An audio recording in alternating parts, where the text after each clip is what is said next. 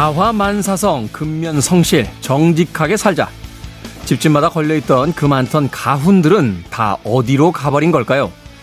요즘 세대에게 가훈은 낯선 것일지도 모르지만 완전히 사라지는 건 없습니다. 대신 다른 것들이 생겨나죠. 엄마 말을 잘 듣자. 너나 잘하세요. 맛있으면 0칼로리. 이념이나 가치관을 담은 멋진 가훈은 아니지만 삶의 경험이 담긴 구체적이고 현실감 넘치는 생활 속의 한마디들입니다. 거리두기 해제 후 첫 명절 꼭 근사한 말일 필요는 없죠. 서로의 삶을 응원하는 소소하고도 따뜻한 말들이 넘쳐나길 바랍니다.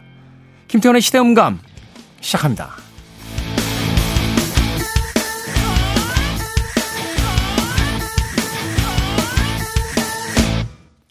그래도 주말은 온다. 시대를 읽는 음악 감상의 시대음감 김태훈입니다.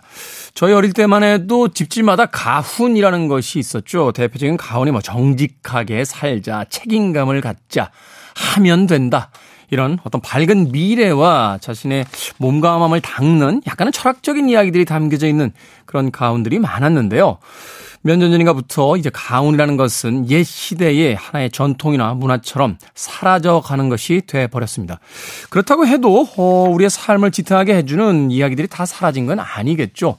좋은 이야기들을 끊임없이 만들어내면서 자신의 삶의 어떤 지표로서 삼으려고 하는 노력들은 새로운 세대라고 해서 그렇게 크게 다르진 않을 겁니다. 하지만 거리두기 해제 후에 맞게 되는 첫 명절 말하자면 몇 년 만에 다시 처음 보게 되는 그런 친척들과 사람들도 있을 텐데요. 이때 꼭 못된 호기심들이 발동해서 너는 왜 결혼 안 하니? 월급은 얼마니? 집은 작아니? 라고 물어보게 되는 그 질문의 함정에 빠지기 쉽습니다. 말이라는 것은 잘 벼른 칼 같아서 누군가에는 아주 맛있는 요리를 만들어주는 도구가 되지만 또 누군가에겐 상처가 될 수 있다는 것 다시 한번 생각해 봐야 될 것 같습니다. 왜 명절 때마다 모이면 음, 그런 질문들을 하게 되는 걸까요? 그것은 아마도 그들의 삶에 평상시에 관심이 없다가 막상 얼굴을 마주치고 나서 무엇인가 이야기를 해야 되니까 늘 들어왔던 혹은 가장 큰 일이라고 생각되는 것들을 어, 물어보게 되는 것이 아닌가 하는 생각이 듭니다. 질문보다는 덕담을 해주는 그런 명절이었으면 좋겠습니다. 김태현의 시대음감, 시대 이슈들 새로운 시선과 음악으로 풀어봅니다. 토요일과 일요일, 일라드에서는 낮 2시 5분, 밤 10시 5분 하루에 두 번 방송이 되고요. 한민족 방송에서는 낮 1시 10분 방송이 됩니다. 팟캐스트로는 언제 어디서든 함께 하실 수 있습니다. 찰리 푸스의 음악 듣습니다. We don't talk anymore.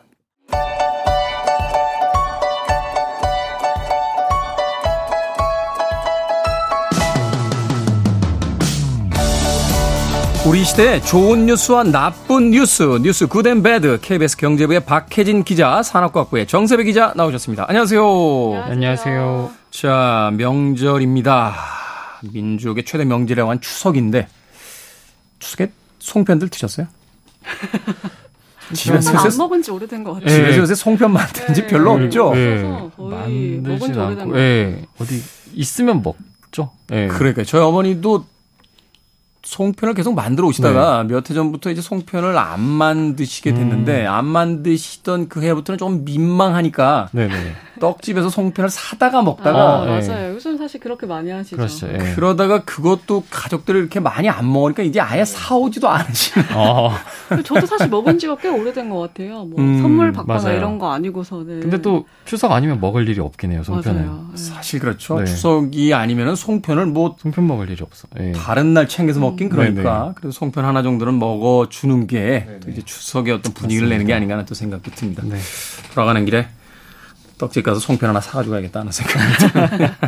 자, 오늘 굿뉴스와 네. 배드뉴스 어떤 뉴스부터 만나봅니까? 아, 오늘 배드뉴스부터 전해드릴 텐데 너무 네. 사실 나쁜 뉴스인 것 같아서 전해드리기가 마음이 일단 말씀드리기부터 네. 좀 음, 죄송스러운데. 민족의 명절에. 네. 음.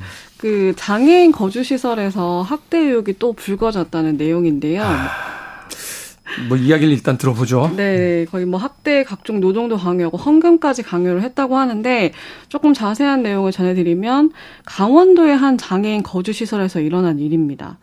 그러니까 아무래도 좀 장애인분들이 몸이 불편하시다 보면 대소변을 가리지 못하는 경우도 있잖아요. 그런데 이런 분들 뭐 허리에 이동식 변기를 뭐 끈으로 고정해가지고 움직일 수 없도록 하고 음. 뭐 그렇게 방치하는 이런 학대가 좀 있었다고 하는데 일종의 뭐 벌칙처럼 하루에도 서너 번씩 이런 일을 당하셨다고 해요. 그리고 이게 장애인분들 여러분들이 계시니까 또 경증 장애인들에게 좀 중증 장애인들을 돌보는 일을 맡기기도 하고 화장실이나 식품 창고 청소나 식사 준비 이런 각종 노동도 강요를 하고 이렇게 잡일을 시키면서도 보수는 전혀 주지 않았다고 합니다. 맞아 듣죠 이야기. 네, 네. 이렇게만 들어도 참 어, 기가 막힌 노릇인데 이 시설장이 시설 옆 교회 목사로 알려졌대요. 근데 이게 이분이 이제 하루 목사다 보니까 하루 두 회 예배나 헌금도 강요를 하고 이 같은 상황을 이제 내부 관계자가 보다 못해서 인권위에 진정을 제기해서 이게 알려진 건데 그래서 좀 현장 조사를 통해서 이 가혹행위 정황들이 좀 구체적으로 드러났다고 합니다. 이게 내부에서 음. 이렇게 누가 이걸 진정을 넣거나 이런 식으로 외부에 알리지 않으면 이게 드러나지가 드러나기 어려운 게, 일이죠. 네. 네. 그렇죠. 일단은 폐쇄된 공간 안에서 이제 벌어지는 일이니까요. 그렇죠. 두 가지는 좀 생각해 보고 싶네요. 이런 뉴스 우리가 자주 봤잖아요. 네. 반복되죠. 네. 그렇죠. 근데 왜, 왜 도대체 개선이 안 되는 겁니까? 음. 어, 납득이 안 가네요. 사실은 이런 시설이 있더라면 이제 국가가 좀 관리 감독을 좀 해줘야 되는 게 아닌가 하는 생각이 들고 이게 분명히 이제 사설 시설인지 모르겠습니다만 뭐 보조금이라든지 이런 형태로서 또는 뭐 세금 감면이라든지 분명히 네네. 어떤 혜택을 받는. 시설인 것 같은데 네. 지원을 받는데 그렇다면 마땅히 국가기관에서 제대로 된 관리 감독을 해야 되잖아요. 네. 그리고 두 번째로는 이게 만약 그 일반인들에게 이런 일이 가해졌다라고 본다라면 이거 강금 고문 폭행 맞습니다. 뭐 이런 거 아닙니까? 네. 이거 중범죄잖아요. 그렇죠. 이런 시설에서 장애인들이라든지 또는 그 스스로 어떤 의사결정을 할 수 없는 사람들이 가해지는 이런 폭행이라든지 이런 어 행동들에 대해서 이게 중범죄로 다뤄진다면 이런 일이 계속해서 반복이 되겠는가 하는 생각이 들어서 하는 이야기거든요. 이게 뭐 처벌이 안 될 거라고 생각하시는 분들이 많으신 것 같아요. 이렇게 반복이 되는 데에는 뭐 중형으로 다스리는 부분도 있겠지만 그런 부분들을 좀 관가하는 부분도 있고 본인들은 이제 처벌이 되지 않을 것이다. 이번에 이제 시설에서도 사실 변명을 했겠죠. 네, 해명하기는 네. 좀 운영 인력 부족에 따라서 화장실 청결을 유지하기 위한 불가피한 조치였다. 그런 이동형 변기 같은 거를 사용한 거는 뭐 이렇게 해명을 하기도 했어요. 그리고 또 노동을 하게 한 것도 자립 훈련을 위한 음. 거다. 이렇게 이제 해명을 하면서 빠져나가려고 한 거죠. 음. 이게 근데 이런 식으로 나중에 어쨌든 이분 같은 경우에 어떤 이제 처벌을 받게 되실지는 사실 뭐 진행이 될 부분인데 음. 사실 이런 일들이 과거에 있었을 때 보면 결국 여기도 거주하시는 시설이잖아요. 그쵸. 근데 만약에 이렇게 돼가지고 시설이 폐쇄되거나 했을 때 이분들이 갈 곳이 예, 마땅치 않고 피해가 돌아가는 그렇죠. 거죠. 계시는 분들한테 말하자면 이제 국가가 해야 될 일을 네네. 이제 사설에다 맡겨놓고 그러다 보니까 그 관리 감독이 잘 이루어지지 않는 사이에 벌어지는 이런 일들이 네네. 이제 불거져 나오게 되면 결국 이제 장애인들이 최종적으로 어, 피해를, 피해를 입게 네. 되니까 고소고발도 사실은 쉽지 않은, 않은 이런 상황이 된다는 거죠. 근데 확실한 건 이분들이 나중에 추후에 만약에 어떤 처벌을 받고 난 뒤에라도 다시 뭐 장애인 시설을 운영하신다거나 이런 거는 좀 엄격하게 네. 금지가 돼야 된다고 생각을 해요. 네. 언제부터 네. 이게 굉장히 쉬운 돈벌이처럼 음. 음, 전락해버린 것 같은데 음. 좀 관리 감독 잘 해주셔야 될 것 같습니다. 그리고 이 부분은 국가가 이제 해결을 해줘야 되는 부분인데 눈에 보이지 않는다라고 해서 존재하지 않는 건 아니니까 음. 좀더 많이 신경을 써야 될 그런 부분이 아닌가 하는 생각이 듭니다. 맨날 OECD 몇 개국 뭐 이런 거 이야기하면 뭐합니까? 아직 21세기 대한민국에서 이런 일이 벌어지고 있다는 게 참 어처구니가 없네요. 자, 배드뉴스 박혜진 기자와 함께 이야기 나눠봤고요. 자, 굿뉴스 정세배 기자.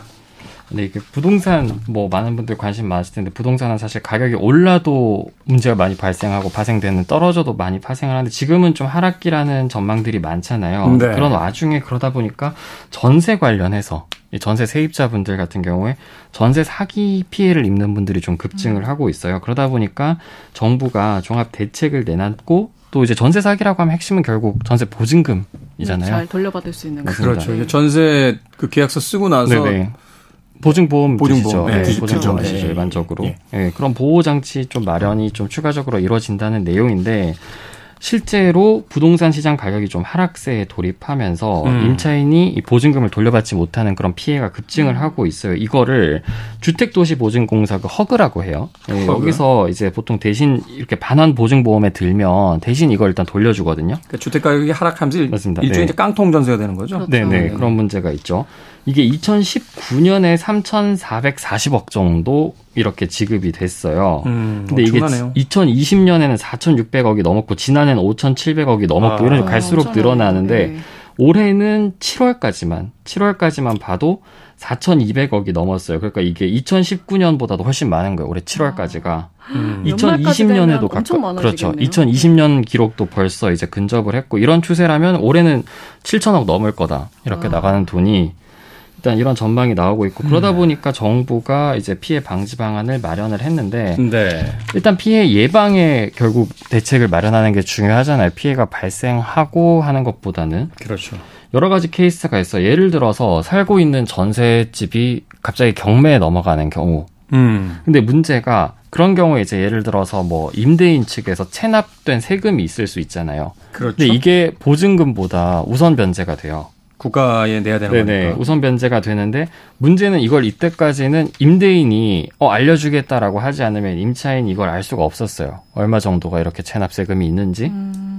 이분이 이런 선순위 권리 관계에 대한 정보를 임차인이 좀 확인할 수 있도록 제도를 개선하겠다는 건데 네. 예를 들어서 앞으로는 임차인이 그래서 뭐 체납 사실이 있는지 아니면 내 보증금 전에 선순위 보증금이 있는지 이런 정보를 서류를 요청을 하면 임대인이 이걸 의무적으로 제공을 해야 됩니다. 제공 안 할 수 없어요. 지금도 뭐 등기부등본 띄어서 그 저당 설정을 확인하긴 네. 합니다만 네. 이제 세금 네네. 관계까지도 네네. 다 이제 요청할 수 있다는 거죠. 네. 그리고 계약을 하고 나서도 이제 임, 어쨌든 입주 날짜가 되기 전까지 이런 정보 임대인 동의 없어도 확인할 수 있도록 하고 또 전세 계약을 체결, 체결할 때 이게 적절한 전세 시세인지 또 부동산 같은 경우에 변동이 심할 경우에 전세 시세도 참 단기간에 변동이 그렇죠. 크잖아요. 예.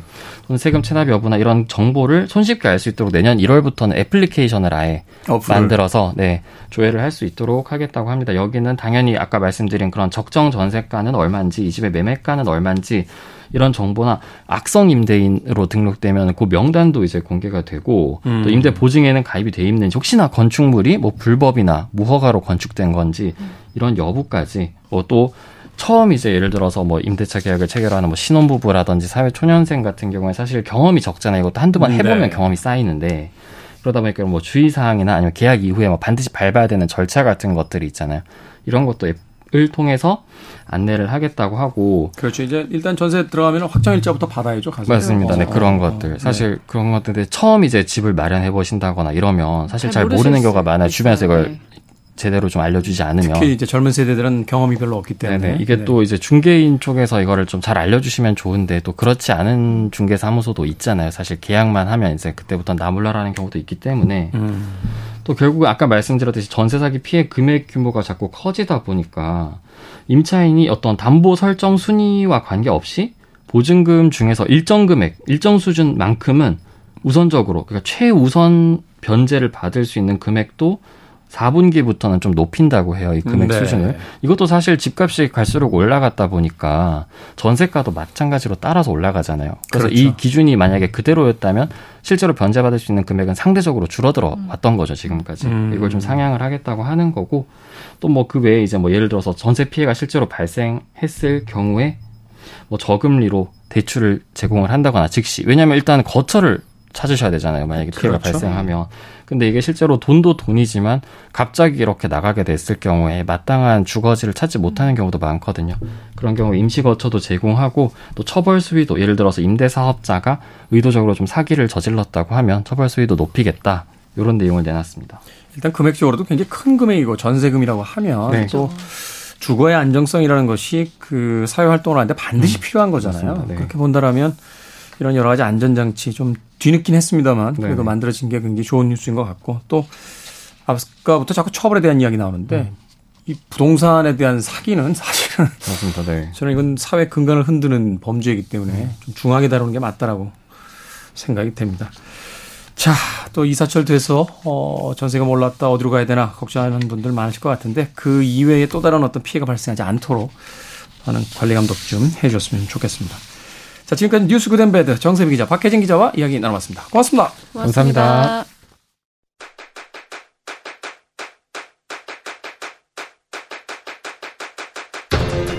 그래도 주말은 온다. 김태원의 시대 음감.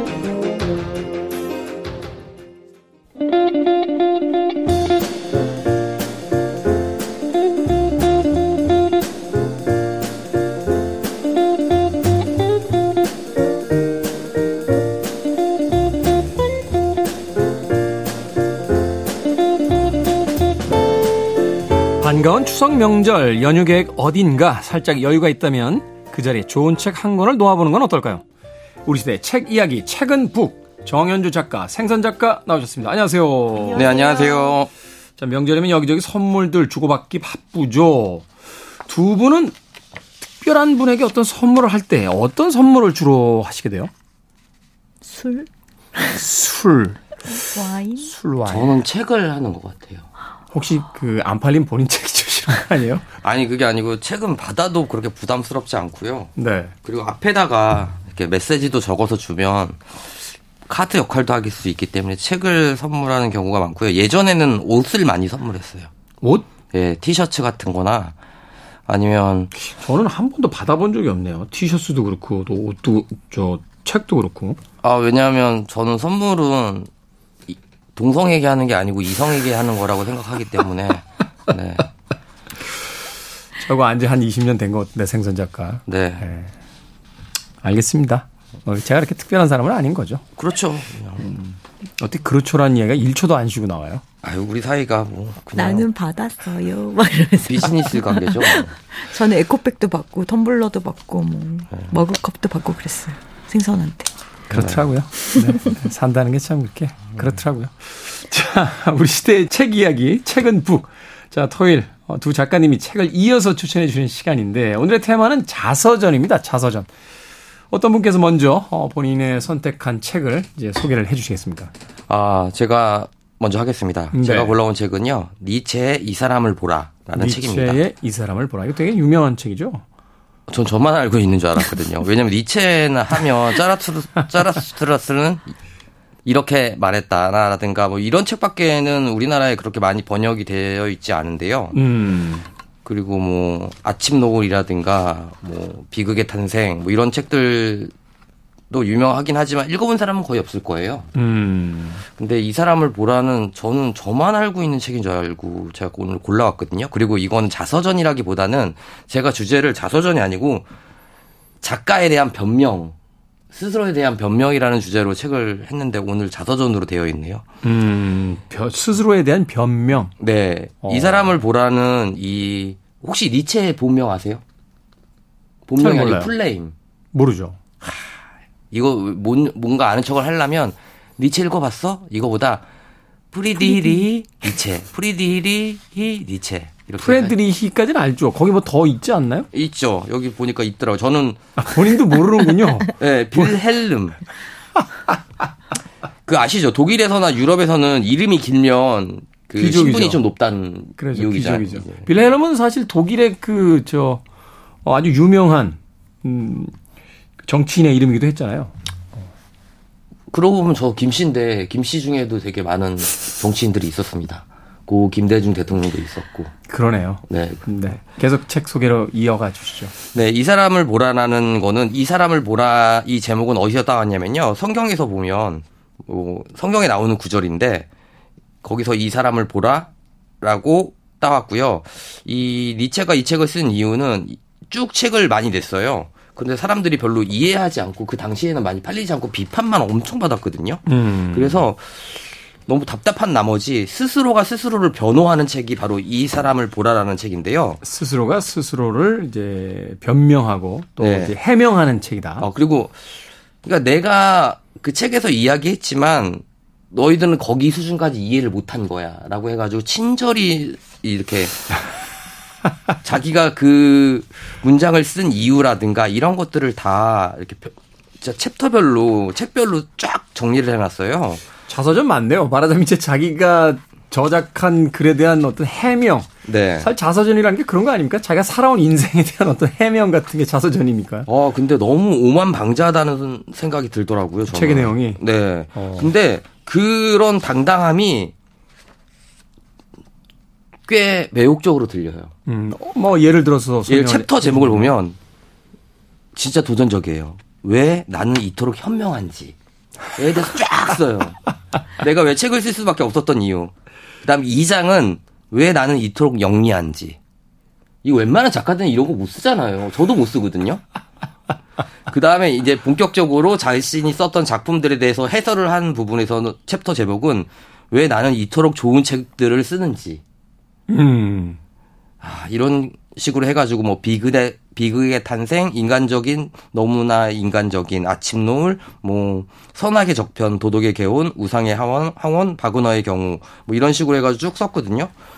그래서 특히 이 책이 제가 예전에 한번 읽어봤었는데 그때는 전혀 이해를 못했었거든요. 근데 문체가 어렵거나 그러지 않아요. 굉장히 네. 추상적이거나 그런 부분은 있는데 근데 이 책에 옮긴 이가 이동용이라는 분이신데 이분이 철학자는 아니에요. 인문학자이면서 수필가예요. 인문학자이면서 수필가다. 네, 근데 뭐 철학 아카데미에서 니체 사상을 가르치는데 제가 그래서 이- 인터넷으로 검색을 해봤더니 이분이 쓴 책들이 은근히 많더라고요. 음. 근데 제가 그래서 몇 권을 읽어봤는데 철학책을 좀 이렇게 쉽게 쓸 수 있는 사람이 우리나라에 그렇게 많지 않을 거라는 생각이 들, 들더라고요.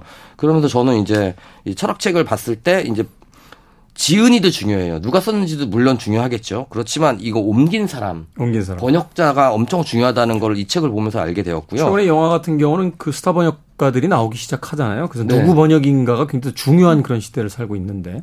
그래서 저는 여러분들에게 이 사람을 보라라는 그 니체의 책을 읽고 싶으시다면 이동용 김동영 아니고요. 이동영 옮김으로 보시면 되는데 여기 주석 같은 것들이 정말 주옥같이 달려 있어요. 음. 소개를 좀 해주세요. 어. 아, 너무 이게 길어가지고 예, 제가 하기는 좀 그런데 잠깐만 책장만 계속 넘기고 소개를 왜 안 해주시는 아, 거예요? 너무 글씨가 작아가지고 네. 저는 여기서 가장 니체가 진짜 보통 사람이 아니구나. 음. 이 사람은 진짜 남다르다라고 생각했던 부분이 이런 이야기를 했습니다. 가능한 앉아있지 말자. 바깥 자유로운 공간에서 자유로운 움직임을 통해 탄생하지 않은 생각 무엇이든 믿지 말라. 근육이 축제를 벌이지 않는 생각도 믿지 말라. 모든 편견은 내장에서 나온다.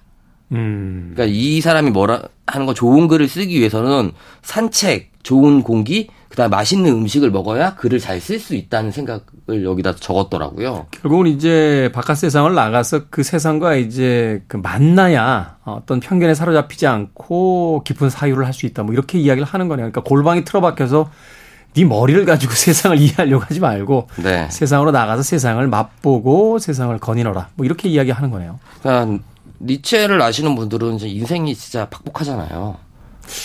박복, 박복, 박복하다고 볼 수 있죠. 뭐 이렇게 네. 사랑도 실패하고 뭐 말년에는 또 정신분열이. 네, 정신분열도 정신분열로 했는데 저는 그래서 니체라는 그런 작가가 제 예, 예전에는 제가 60년대 작가들만 굉장히 좋아해서 궁금했었는데 이 니체의 책을 쭉 읽다 보니까 이 니체라는 사람이 너무 궁금해서 저는 궁금하면 그 사람의 무덤이라든가 머물렀던 공간, 자주 갔던 카페를 방문하는데 진짜 언젠가 가보고 싶어요. 음. 그 정도로 저한테는 니체는 되게 매력적인 인물인데 아마 방송 듣고 계신 분들은 뭐 니체 하면 좀 뭐 좀 고루하고 재미없고 그렇게 생각하실 수도 있는데 아니 생선 작가에게 니체가 그렇게 매력적이었던 이유는 뭐예요? 그 확, 확고한 신념. 확고한 신념. 예를 들어 이거 있잖아. 나는 이렇게 훌륭한 책들을 왜 썼는가. 저도 맨날 책을 쓸 때 그런 생각으로 쓰거든요. 근데 차마 입 밖으로 내 그 말을 내뱉지는 못하고 그다음에 제가 이제 그래서 저는 나중에 나이가 들면 뭐 제 책이 니체의 책처럼 한 시대를 뭐 이렇게 사상을 좌우하거나 좌지우지하거나 그러진 않겠지만 제 책의 후일담들 다 써보고 싶은 마음이 있어요. 음. 이 사람을 보라라는 책을 읽으면서 아 나중에 내가 제가 나이가 한 60 정도 먹으면 그때는 좀 시선이 바뀌어 있을 거 아니에요. 음. 그때 왜 내가 그런 글을 쓸 수밖에 없었는지에 대해서 써보고 싶은 마음이 들 정도로 확고해요. 신념이 있어요. 음. 그러니까 사람들이 막 이 뭐 니체가 한 이야기 중에서 가장 유명한 말이 신은 죽었다라는 뜻이잖아요. 신은 죽었다. 저는 이제 이 종교 비판적인 내용인 줄 알았거든요. 근데 사실은 신이라고 하면 종교 비판 근데 그게 아니더라고요. 그러니까 신으로 신으로서의 지위를 박탈했다라는 걸로 해서 한 시대를 이제 끝내고 새로운 시대가 되는 건데 이제 니체가 나타나서 그 책을 예, 이제 그 말을 하고 나서 이제 기독교 중심 사회에서 이제 근대 사상으로 들어온 거잖아요. 네. 그거를 나중에 여기 책을 통해서 알게 된 거예요. 음. 그러니까 제가 이제 그 책을 읽었을 때 굉장히 그렇거든요. 제가 그때 그 당시에 좀 종교의 심취에 있어서 기독교 사상하고 너무 반대되는 거예요. 그래서 좀 불편했었는데 그걸 딱 읽고 나니까 아, 이 사람 진짜 안목 장난 아니다. 나를 보는 것 같다. 잠깐.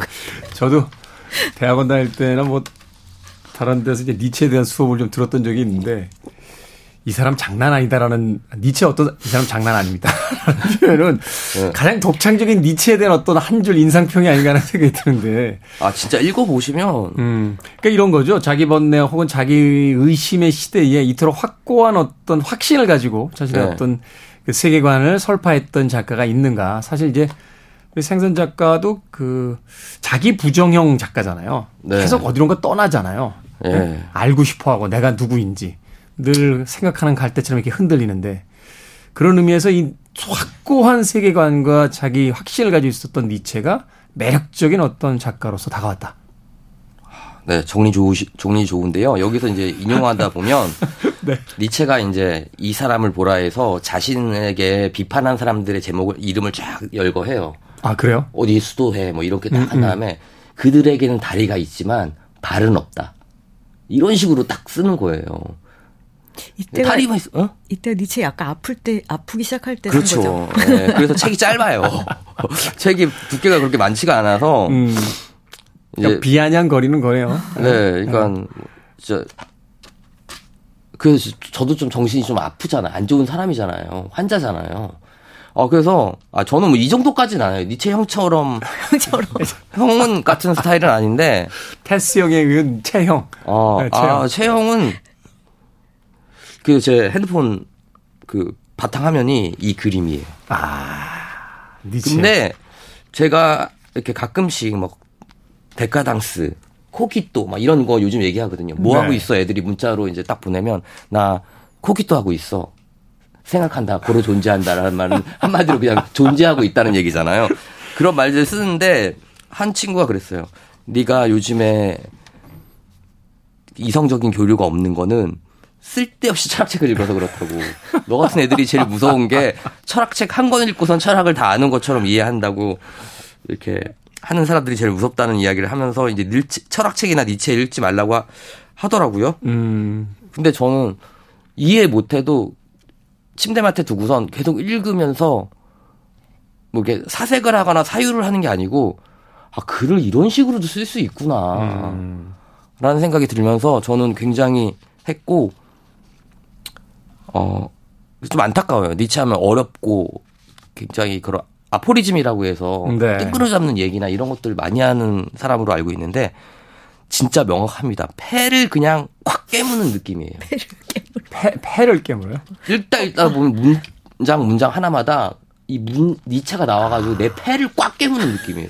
이제 폐부를 찔린 듯한 느낌이다. 이런 표현에서 가져오신 거죠? 작가잖아요. 아, 그러니까. 폐부를 찌른다는 거는 이제는 식상하다. 깨물렸다. 예, 라는 폐를 깨물린 느낌이다. 예. 추석 연휴 요번에 긴데 여러분 추석하면 뭐 합니까? 가족들하고 모여봤자 싸움만 나고 별로 기분이 좋지가 않아요. 그러니까 니체 책을 하나 주, 준비해서 그냥 숨 쉬듯이 조금씩 읽어보시는 것도 좋다고 저는 권해드립니다. 네. 이해 못하면 넘어가세요. 오늘 추석인데 추석에 이 방송 듣고 계신 분들 분명히 가족과 떨어져 있을 테니까. 네. 가시는 동선에 서점이 만약 문을 열었다면 니치의 책 한 권을 읽어보시는 것도 뭐 명절에 아, 기억 남을 그런 또 하나의 일이 되지 않을까 하는 생각이 듭니다. 우리 생선 작가가 이렇게 극찬하기 쉽지 않은데 자신의 독서 인생에서 어, 마치 어떤 큰 빛을 맞는 듯이 아 맞아요. 니체의 이 사람을 보라. 한 마디만 더 해주세요. 니체의 책을 읽으면 그 다음부터 다른 두꺼운 책이나 그런 책은요 진짜 껌이에요. 너무 쉬워요. 초등학생 책 읽는 것 같은 책 느낌이 들 정도로 있습니다. 네, 생선 작가는 니체의 이 사람을 보라 소개를 해 주셨습니다. 자, 같은 주제로 어, 정현주 작가는 어떤 책을 소개를 해 주시겠습니까? 네, 생존 작가가 자기 변명의 책이라고 이렇게 음. 얘기를 해줘가지고 저는 자기 설명의 책을 가지고 왔어요. 자기 설명의 책. 네, 자기 인생의 철학자들이라는 책이고요. 아, 이거 되게 화제가 됐던 베스트셀러였죠. 네, 이제 4년 전에 나왔고 지금까지 꾸준하게 잘 팔리고 있는 책인데 명절 때 요즘 이제 가을 막 요맘때 되면 되게 혼란스러워지는 시기잖아요. 정신과에서는 네. 약을 조절하는 시기라고 하더라고요. 아, 약의 용량을 재조정하는 시기라고 하더라고요. 음. 예, 그래서 마음이 많이 흔들리는 분들이 많은 것 같아서 그렇죠. 예, 어. 지금 한 번쯤 이제 방향을 다시 잡아보는 시간으로 만들어 보면 어떨까 해서 가지고 온 책이고 이 책은 읽으신 분들도 꽤 많으실 것 같고 이게 평균 나이 72세 우리가 좋아하는 어른의 말이라는 부제가 달려 있어요. 네. 이 저자가 이제 인터뷰어죠. 김지수 네, 김지수님이라고 네. 인터스텔라라는 제목으로 어떤 신문에서 계속 연재를 하고 계시고 그 보급 피처 기자였다가 이제 신문사로 가시고. 네, 네. 음. 그그 그 연재가 굉장히 인기가 좋고요. 또 인터뷰 내용이 좀 좋아가지고 많은 분들이 지금도 계속 진행되고 있는데 많은 네. 분들이 팬이 있고 이분이 이제 최근에는 이어령 선생님의 마지막 수업 책도 내셨죠. 그래서 인터뷰를 워낙에 잘하시는 분이어가지고 어, 좋아하시는 분들이 많은데 처음에 이 책을 내셨을 때가 이제 본인이 보그에서 일하다가 나오니까 패션계에서 너무 화려한 인생을 살잖아요. 네. 나와가지고 이제 비즈 그러니까 온라인 쪽으로 매체를 옮기니까 갑자기 그동안의 그 화려했던 인생이 사라지면서 음. 뭔가 인생이 바닥을 치는 기분을 맛봤다고 해요. 근데 그, 그, 그때 이 책을 내자라는 제안을 받았는데 도저히 쓸 수가 없었 다고 합니다. 그러다가 이제 인터뷰를 계속 하고 인터뷰 기사가 올라가면서 사람들이 그거를 서로 공유하고 이런 모습에서 자기를 다시 세우게 됐고 음, 네. 그래서 이 책을 냈다고 하는데요. 이 책에 이제 나온 분들은 윤여정 선생님이 맨 앞에 나와요. 음. 또 제가 굉장히 이거 보면서 되게 힘을 많이 얻었었거든요. 음. 우리 명절 때도 여성들이 굉장히 좀 짜증 많이 나잖아요. 그렇죠. 네, 그런 여성들이 읽어보시면 좋을 것 같고, 그리고 노라노 선생님이라고 디자이너 분 계시잖아요. 네. 그분 이야기도 정말 좋았어요. 그리고 다른 분들도 다 좋았고, 뭐 정경화 선생님도 좋았고, 뭐 다 좋아요. 그래서 읽어보시면 굉장히 힘이 되는 내용들이 있는데, 조금만 소개해드리면은, 윤자정 선생님 거 보면은, 살아보니까 인생이 별거 아니야. 재밌게 사는 게 제일이야. 다들 좀 음. 웃으면서 서로 재밌게들 얘기하면 좋겠어. 이런 멘트가 있었어요. 저는 요즘에 즐거움에 대해서 많이 생각하거든요. 즐거움에 대해서. 네, 즐거움을 잃지 않고 살아가려는 마음 이 되게 중요하다는 생각을 많이 하는데 읽다 보니까 윤정수 선생 항상 위트가 넘치잖아요. 그렇죠. 그 네. 뭐라고 할까요? 어, 어떤 상황에서 여유를 잃지 않는 그러면서 음. 그 상황을 즐기고 있다는 듯한 그런 그 위트가 굉장히 넘치시잖아요. 네. 그런 부분이나 그다음에 뭐 긴장을 늘 한다. 자기는 학 그 공부는 못해도 숙제는 항상 해가는 아이였다 음. 이런 얘기가 나오는데 이 뒤에 또 보면은 김영석 선생님이라고 철학자분 계시잖아요. 네. 그분도 그 얘기를 하거든요. 인격의 중심은 성실성이다. 음. 성실성에 대한 이야기가 계속 나와서 가끔 그런 생각 들잖아요. 나는 열심히 살았는데 왜 이것밖에 안 되지? 예전에 그 이문열 씨가 썼던 그 젊은 날의 초상인가요? 음. 거기 보면 그런 구절이 있었던 것 같아요. 열심히 살았지만 여전히 아무것도 아니었다. 네. 음. 요즘 제가 또 많이 생각하는 거. 나는 이렇게 성실하게 살, 살았던 것 같은데 손에 쥔 게 별로 없는 것 같다라는 약간 가을이 들면서 그런 기분이 들 때 이분의 그 얘기가 되게 좋았고 그리고 늘 자기는 70이 넘어도 긴장하면서 살아간다. 긴장하면서. 네, 그래서 일할 때는 늘 긴장이 된다. 아무리 내가 위트를 가지고 젊게 살려고 해도 일할 때는 긴장이 돼가지고 첫 촬영할 때는 특히 너무 긴장이 된다는 거예요. 그래서 자기가 경력을 많이 쌓으면 이 긴장이 사라지지 않을까라는 기대를 했었는데 그렇지 않더라는 거예요. 음. 그래서 이제 마음을 바꿨다고요.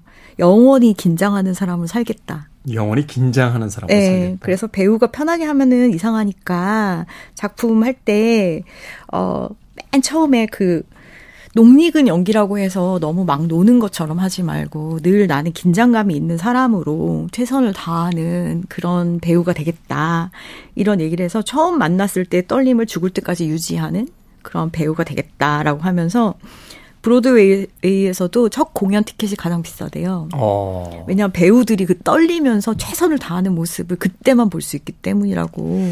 사실 이제 그때가 승부가 나잖아요. 이 평론가들 앞줄에 쭉 앉아가지고 이제 그쵸, 그쵸. 돌아가서 이제 신문이라든지 그 매체에다가 네. 아, 새로운 연극 꽝이다, 뭐, 아, 걸작이다, 뭐 이렇게 바로 그 평을 써서 내는 그런 시간이니까. 네. 그래서 자기도 그런 모습으로 늘 살아가겠다 이런 얘기도 있었고 그리고 사람들이 자기 보고 멋있다, 멋있다 이런 말을 많이 해주는데 자기는 네. 그게 왜 그런 말을 하는지 너무 안다는 거예요. 내가 안 이쁘니까 그런 말 하는 거잖아. 나는 감사하게도 나를 객관적으로 보는 사람으로 살았다. 음. 그 사람들이 나한테 멋있다라는 말은 안 예쁘니까 하는 말이라는 걸 자신 본인이 알았고 그만큼 성실하게 일했다라는 얘기들을 하거든요. 그래서 제가 그 얘기를 막 보면서 아 요즘에 뭔가 사람들 만나면 이렇게 고민 얘기를 많많이 해요, 요즘. 네. 고민 얘기를 하는데 막, 아, 요즘 돈이 없어. 내가 200억짜리 살려고 그러는데, 음. 막 이런 얘기를 저한테 막 하는데, 어, 나는 너무 없, 없네? 내 나이에? 제 또래 친구들이 막 얘기하는데. 가끔 주변에 저도 그런 사람 있을 때 짜증나요. 아, 이번에 새로 건물 샀는데, 아, 은행, 은행 이자 나가는 게, 야, 뭐, 그 얘기를 왜 저한테 합니까? 그러니까요. 참, 약 올리는 것도 아니고. 네, 그런 네. 얘기들이 좀 약간 그랬는데 여기서 물어봤어요. 언제 행복하신가요? 요즘 그런 질문 안 했던 것 같아요. 난 언제 행복한가? 근데 언제 행복하신가요? 했더니 그 이분이 굉장히 대사가 많은 역할을 특히 많이 했었잖아요. 목욕탕집 남자들 뭐 이런 데서. 그러죠. 계속 어떤 이야기를 하죠. 네. 어. 그때 인간이 소화할 수 없는 정도의 대사를 외워서 하고 집에 와서 따뜻한 물로 샤워를 하면서 오늘의 미션을 내가 잘 해냈구나라고 하는 그 순간이 행복했다. 음. 그래서 이런 순간순간들이 모여서 70이 넘으면은 자부심이 되겠구나라는 생각을 제가 좀 해서 요즘에 좀 쓸쓸한데 음. 좀 많이 힘이 됐어요. 그렇군요. 그리고 그 뒤에 또 이제 운을 모으는 운을 읽는 변호사라는 분이 계세요. 일본 분인데 네. 이분은 50년 동안 만 명의 의뢰인을 만났고 그 사람들 의 삶을 분석해서 운의 이치를 파악한 분이래요. 어, 뭔가 심오한데요. 운이란 무엇일까요? 글쎄요. 운이란 뭘까요? 이분, 타이밍 아닐까? 타이밍? 어, 이분은 운이란 하늘의 사랑과 귀여움을 받는 거래요. 근데 그 귀여움을 받으려면 어떻게 해야 되냐? 덕을 쌓아야 된다. 너무 흔한 말이긴 하지만 음. 이 덕을 쌓는 방법은 운은 있다. 인연에서 오는데 좋은 사람을 만나면 운이 좋아진다는 음. 다 아는 얘기지만 이분이 특히 강조하는 건 뭐냐면 가능한 한 싸우지 말아요. 가능하면 사람들과 네, 싸우지 마라. 최선을 다해서 싸우지 마라. 음. 자기가 보면은 뭐 이렇게 소송해가지고 이겨도 음. 그 사람의 뒤끝이 좋은 걸 한 번도 본 적이 없대요. 결국은 누구와 분쟁이 생기면 그것이 좋지 않다. 예, 누군가의 미움을 받기 때문에 하지 마라. 그래서 이분이 말하는 도덕 과학이라는 게 있대요. 도덕 과학. 도덕 과학. 예, 도덕을 과학으로 음. 연구한 건데 예를 들면 우리가 지금 누리는 어떤 편리가 있어요. 뭐 지하철을 타고 다닌다. 새로 음. 개통이 됐다. 그러면 그거를 만드느라고 너무 고생했던 사람들이 있잖아요. 그렇죠. 과로도 했고 힘들고 또 누군 다치기도 하고 그러잖아요. 그거에 대한 고마움을 갖지 않고 살아가는 사람은 절대 좋은 운을 받을 수 없다는 거예요. 음. 그러니까 그런 것을 알고 아 겸손할 줄 알고 감사할 줄 알고 이런 사람이어야말로 그 운을 받을 수 있는데 대부분의 사람들은 그런 걸 잊고 지내기 때문에 분쟁을 일으키게 된다는 거예요. 겸손함과 고마움이 없기 때문에 그러면 분쟁을 일으키는 즉시 불운한 사람이 된다. 음. 이 사람은 그 웬만하면 싸우지 마라 이런 얘기를 하는 분이고 네. 노라노 선생님 1928년생이세요. 우리나라 패션 1세대죠? 네, 네. 한국 전쟁 중에 최초의 패션쇼를 열었던 여성이고요. 60년대 윤복희 선생님의 그 미니스커트, 미니스커트. 네, 그런 것들을 유행시킨 분이고 뉴욕에 진출해서 어마어마한 이제 매출을 일궈냈던 분인데 이런 분은 어떤 인생을 살았을까? 그리고 지금 이제 90이 넘으셨거든요. 뭐 어떤 생각을 하실까 보면은 건달론이라는 걸 발표하셨어요. 건달론. 노라노의 건달론이 유명한데 건달처럼 살자 이거예요. 음. 음. 건달처럼 살려면 돈에 연연하면 안 된다. 그렇죠. 네. 어, 건달들이 돈, 뭐 이렇게 돈, 돈에 연연하지는 않죠. 네. 건들건들거리고 다니죠. 네. 돈에 관심이 없게 살면서 자기 비위를 잘 맞춰줘야 된다. 자기 비위를 네. 아무도 나의 비위를 맞춰주지 않으니까 나라도 나의 비위를 맞추면서 살자. 그래서 항상 당신한테 물어본대요.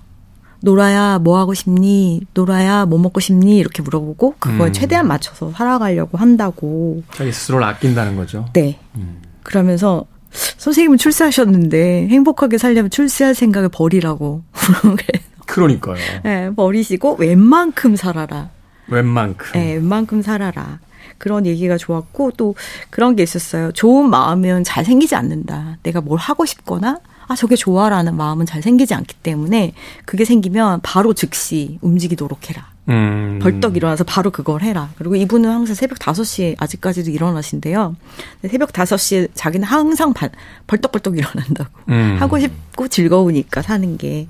그런 이야기를 하셨고, 그리고 제일 중요한 건 항상 성실이더라고요. 이분들이 말씀하시는 게. 그래서, 아, 나는 좀, 나, 나 자신의 성실이 너무 좀 초라하게 느껴지는 요즘이었는데, 그 부분도 되게 힘이 됐고. 결국은 이제 시간을 쌓아야 된다는 거죠. 이것이 어느 날 한 번의 요행으로서 이루어지는 인생 따위는 없다라고. 네. 그 성실을 이제 이야기하시는 것 같은데. 네. 저도 사실은 이 책 그 김지수 작가와 개인적인 또 친분도 있어서 음. 나왔을 때 참 읽어보면서 여러 가지 생각 들었던 기억이 납니다. 저는 그 노은님의 네. 인터뷰 참 인상적이었어요. 네, 네. 말하자면 안 좋은 인생도 어, 참고 견뎌라. 마치 음. 날씨를 겪어내듯이. 네. 저는 사실 그 대목이 굉장히 그 인상적이어서 그걸 거꾸로 음. 해석을 했었거든요. 저는 사실 음. 눈비 오는 걸 굉장히 싫어하는데 그 대만에 몇 년 전에 갔을 때 음. 어, 그 비가 이렇게 내리는 거예요. 근데 우산을 쓰긴 귀찮고. 그래서 마침 후드티를 입고 있었는데 그 후드를 이렇게 덮어 쓴 채 그냥 비를 맞으면서 걸었어요. 네. 그런데 갑자기 생전 한 번도 느껴본 적 없는 어떤 그 미묘한 자유감 같은 해방감. 거 있죠. 맞아요. 해방감 같은 네, 거. 있어요. 그런 것이 느껴지면서 음. 어, 안 좋은 인생도 버텨왔는데 안 좋은 날씨 정도 버틸 수 있지 않나 하는 네. 말하자면 이제 노원님의 생각과 이제 거꾸로 간 거죠. 안 좋은 날씨를 버틸 수 있다면 안 좋은 인생을 아, 버틸 수도 있다라는 게 그 이야기였는데 저는 거꾸로 안 좋은 인생 누구나 한 번쯤은 다 경험하면 사는데 그런 음. 인생을 버틸 수 있다라면 뭐 안 좋은 날씨 정도야 못 버티겠나. 그러면서 그 빗속에서 비를 맞고 다니면서 그 묘한 행복감에 빠졌던 맞아요. 비 맞는 거 좋죠. 네, 그런 음. 기억이 있습니다. 그래서 네.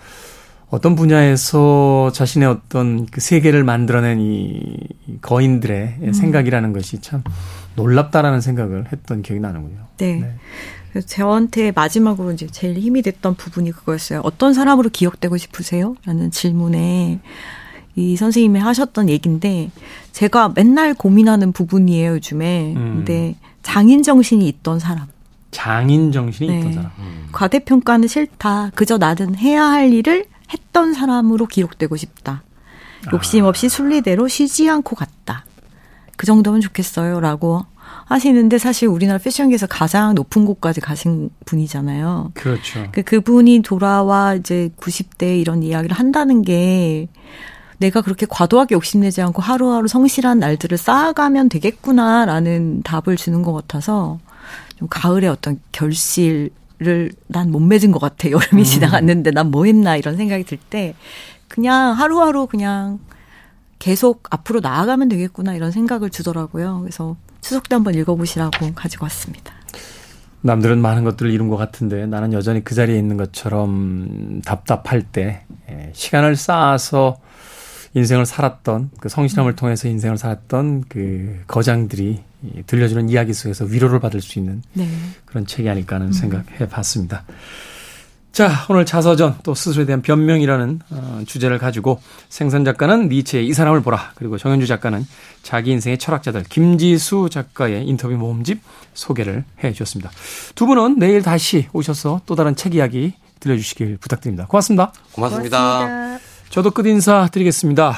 오늘 끝곡은 글로리아 게이너의 음악 준비했습니다. I am what I am. 들려드리면서 저도 작별 인사 드립니다. 지금까지 시대음감의 김태훈이었습니다. 고맙습니다.